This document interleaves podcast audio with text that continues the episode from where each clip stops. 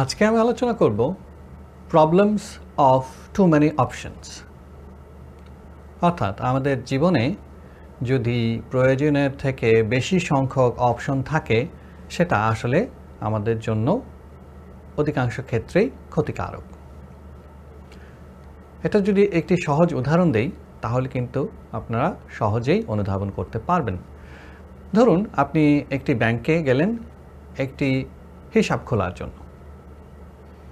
এবং ব্যাংকে যাওয়ার পর যদি আপনাকে একটি কাগজ দেওয়া হয়, যেখানে আপনি বিশ প্রকার উপায়ে আপনার হিসাব খুলতে পারেন বা বিশ ধরনের অ্যাকাউন্ট খোলার অপশন অ্যাভেলেবল সেক্ষেত্রে কিন্তু আপনি ওই দিন ব্যাংকের হিসাব খুলতে পারবেন না। এর কারণ হচ্ছে, অনেক বেশি পরিমাণ অপশন থাকার কারণে আপনি নিশ্চয়ই দ্বিধাদ্বন্দ্বে পড়ে যাবেন এবং এই বিষয়ে চিন্তাভাবনা করার জন্য আপনি আরও সময় নেবেন। অথচ অন্যদিকে যদি ব্যাংক আপনাকে মাত্র তিনটি অপশন দেয় যে আপনি শুধু সেভিংস অ্যাকাউন্ট অথবা কারেন্ট অ্যাকাউন্ট অথবা বিজনেস অ্যাকাউন্ট আপনি খুলতে পারবেন, তাহলে কিন্তু আপনার সিদ্ধান্ত নেওয়া অনেক সহজ হয়ে যাবে। ঠিক অনুরূপভাবে আমাদের বাস্তব জীবনেও আমরা যখন অনেক বেশি অপশন আমাদের সামনে দেখতে পাই তখন কিন্তু আমরা নানানভাবে দ্বিধাদ্বন্দ্বে ভুগতে থাকি। এবং আমাদের সিদ্ধান্ত গ্রহণ প্রক্রিয়া এতে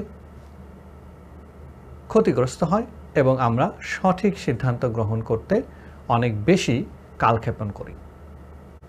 প্রকৃতপক্ষে আমাদের জীবনে একাধিক অপশন থাকা অত্যন্ত জরুরি। কিন্তু এই অপশনগুলোকে অবশ্যই আমাদের ন্যারো ডাউন করতে হবে। তবে এই অপশনকে কখনোই লিমিটেড করে দেওয়া উচিত নয়। এটাকে যদি আপনি আপনার চোখের দৃষ্টির সঙ্গে তুলনা করেন, তাহলে কিন্তু আপনি জিনিসটি সহজে অনুধাবন করতে পারেন। আপনি আপনার চোখ দিয়ে সমস্ত দুনিয়াই দেখতে পারবেন। কিন্তু একটি সময়ে আপনি কিন্তু আপনার ফোকাস একটি বিষয়ের উপরই রাখেন। আপনি যখন চোখ দিয়ে কোনো বিষয়বস্তু দেখার চেষ্টা করেন, আপনি কিন্তু আপনার চারিপাশের সব জিনিস ফোকাস করেন না। আপনি কিন্তু একটি বিষয়বস্তুর উপরই আপনার দৃষ্টি ক্ষেপণ করেন এবং সেইটা দেখে বোঝার চেষ্টা করেন।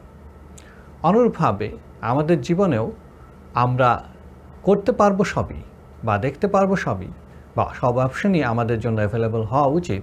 কিন্তু যখন আমরা সিদ্ধান্ত গ্রহণ করব, সেই সিদ্ধান্ত গ্রহণকে ত্বরান্বিত করার জন্য আমাদের অপশন সমূহকে একটা পরিমিত সংখ্যায় নিয়ে আসতে হবে যাতে আমরা সঠিক উপায়ে সিদ্ধান্ত গ্রহণ করতে পারি।